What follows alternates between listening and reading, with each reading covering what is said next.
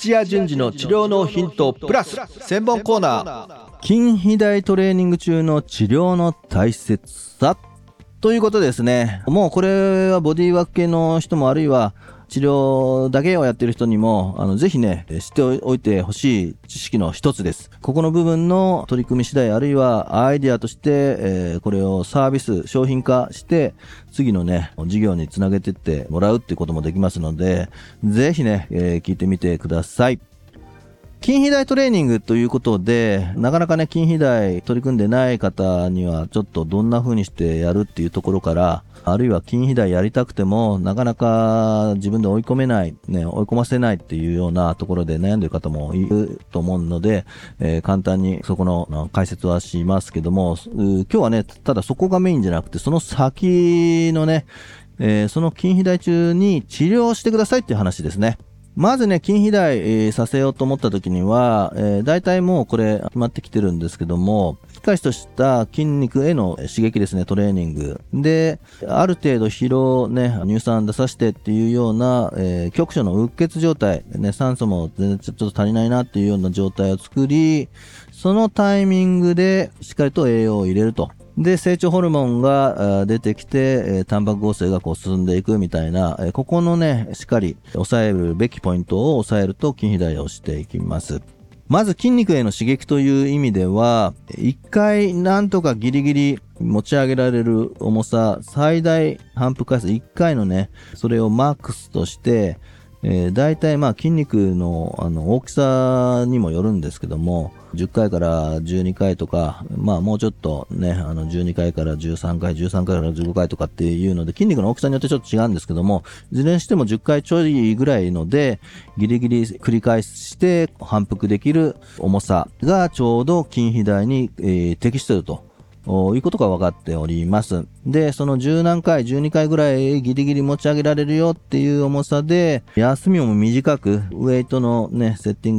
グとか、交換とかがありますので、まあ、だいたい30秒ぐらいの休みの中で、ね、15秒ぐらいですぐパパパッと変えて、で、また担ぐとか、セッティングしてとかっていうので、30秒以内でまたやるみたいな。まあ、そこの部分を、30秒じゃなくてもっと短くてもいいんですけども、大切なところは、不完全休養の状態で、酸素も足りないっていうような状態状態で、トレーニングを継続していくっていうのが、ミソでして、で、しかも2セット目、3セット目って、そのセットごとの、先ほど言った10回ちょいの最大反復回数ができる重さっていうのに設定しながら、3セット、4セット、5セットというふうに繰り返していきます。で、最後の方はですね、もうほんとヘロヘロになって上がらなくなっちゃってっていうような形で筋肉の中、本当に筋原繊維すべてをね、使い切るっていうのがすごく大事で、筋原繊維すべてエネルギー使い切って収縮させたっていう状態で、ボディビルダーとかさらにそこで伸長しながら収縮させるっていうね、エキセントリックな状態で筋肉を無理やり収縮させると、すごく筋肥大、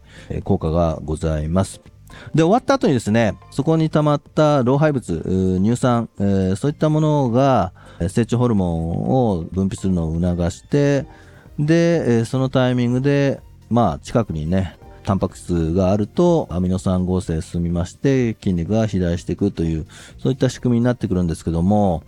大切なことは筋肥大しのトレーニングした後にはあまりねストレッチだとか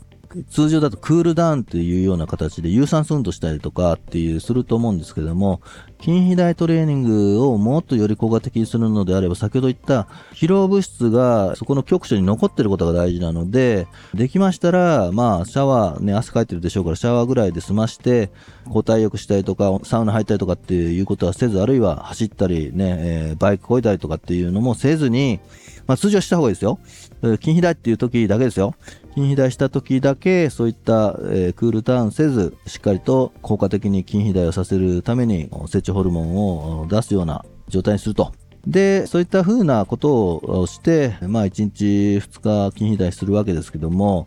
反対に見ると、通常ですと、そういった疲労物質が残っている状態のままだと、もうすぐに癒着が起こってね、組織同士がくっついたりとか、組織間もそうですけども、組織の中でもね、あの、硬くなって高血できたりとか、まあそういうトレーニング繰り返してると、そもそもの筋の長さが短くなっていくっていうのは、まあちょっと締まったりとかしますので、どういうことになっていくかっていうトレーニング重ねれば重ねるほど硬くなる、可動域は短くなる、可動域が短くなりつつ、それは筋肉だけの問題じゃないので、えー、骨と骨の間もね、えー、短くなって関節が硬くなる。関節の周りの結合組織、軟部組織も全てね、硬くなって癒着してしまってっていう状態でございます。そうすると一番困ってくるのはもうあの直接的に皮膚直下、えー、リンパとかはリンパ管が潰れちゃったりとか、リあの皮膚が活動しないので、リンパの流れも止まってしまい、細胞周りの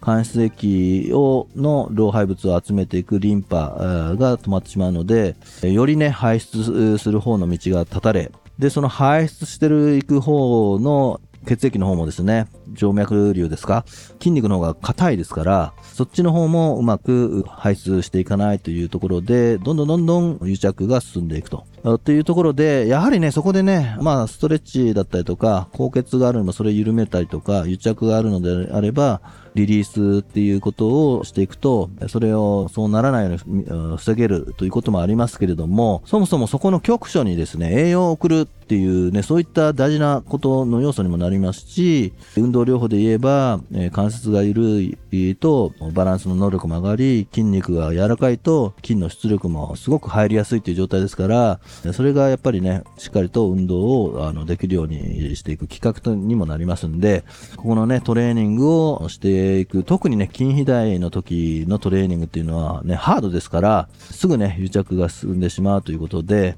しっかりと治療も並行にしてやっていくっていうことが、より疲労も取れて、次のトレーニング、疲労の中でトレーニングをするというよりかは、循環があのよくされた筋肉が柔らかい状態で、また筋肥大のトレーニングね、100%、120%で取り組めるというので、これが何週間も続くと大きな差となってきますので、ぜひね、ここの部分、もう治療はトレーニングに入ったら運動に入ったらやめたじゃなくて、トレーニング中だから治療を続けてください。